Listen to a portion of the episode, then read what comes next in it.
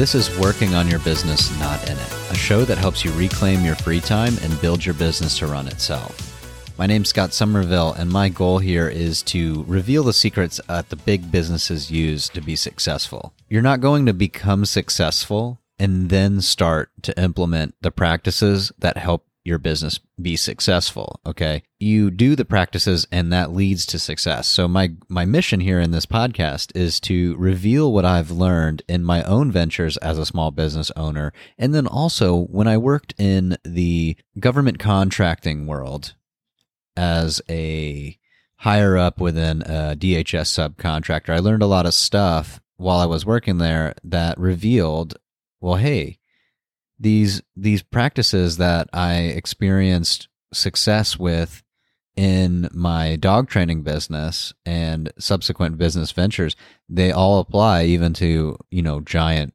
we'll call them giant, but it's still small businesses. This business had 100 employees. So anyway, today I want to talk about working with shitty clients. And pardon the bad language, but we all have shitty clients.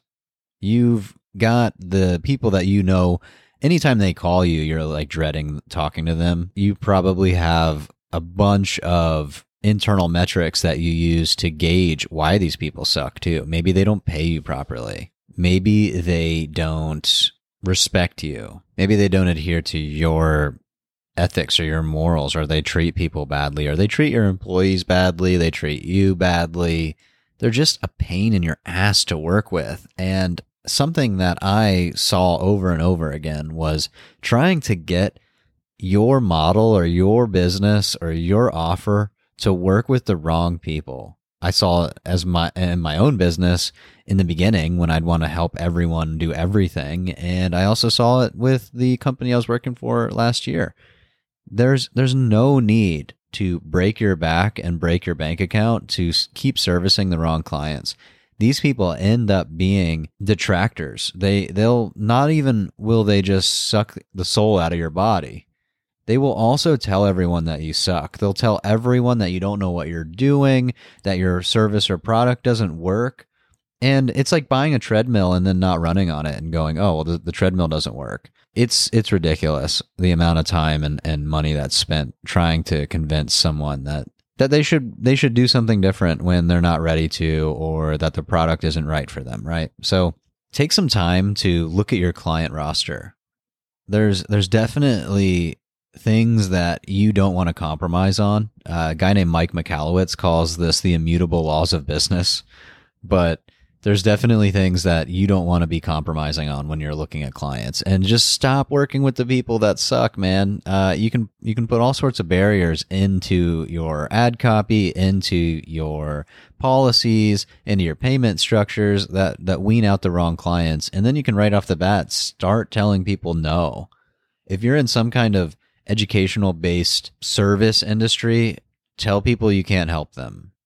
And obviously, we're not trying to turn people away based on, race, ethnicity, gender affiliation, even political affiliations. I don't care what you want to identify as or what your political beliefs are. I want to know, is my service going to help you?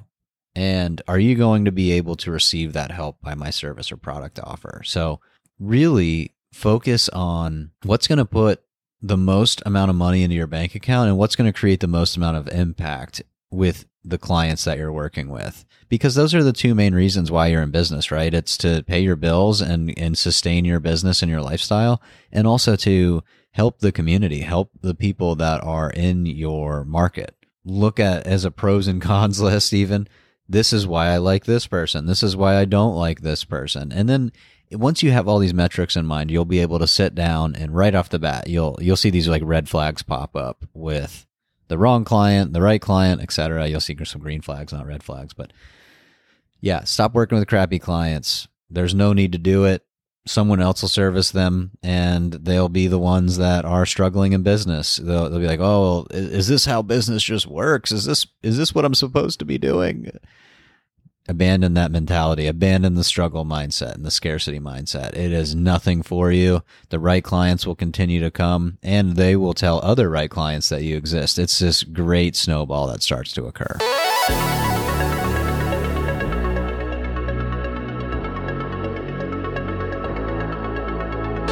So thanks again for taking the time to listen to this episode. If you're liking the content, please head over to Apple Podcasts and leave us a review. Hit the 5 stars, whatever you want to do there. Leave some feedback in the comment section. It's important for us to know what you like and don't like. And also, it helps other people in the same situation as you find this helpful information. The other thing is, if you're having some trouble with your business or identifying that ideal client or figuring out, okay, who is the shitty client? Who sucks? I don't know exactly who it is that I want to work with and not work with. I would love to help you out with this. Head over to innovateyourbiz.com and follow the prompts, and you can get a hold of me, and my team will set something up.